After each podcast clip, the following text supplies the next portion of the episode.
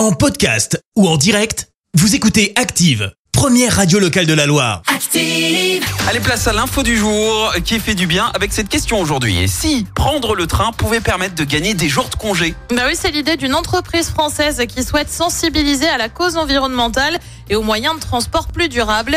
Ubic a en effet créé des TTR, comprenez du temps de trajet responsable. Euh, concrètement, c'est simple, les salariés qui optent pour les moyens de transport plus durables que l'avion peuvent avoir des congés supplémentaires. Ça s'applique aussi bien pour le train que le bus ou encore le covoiturage. Ça représente quand même deux jours par an, hein, un tous les six mois.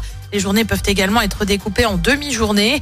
Le dispositif a été mis en place en janvier. Quelques collaborateurs y ont déjà eu recours. Euh, comptez tout de même entre 6 et 700 euros par salarié et par an pour mettre en place le système. Merci, vous avez écouté Active Radio, la première radio locale de la Loire. Active.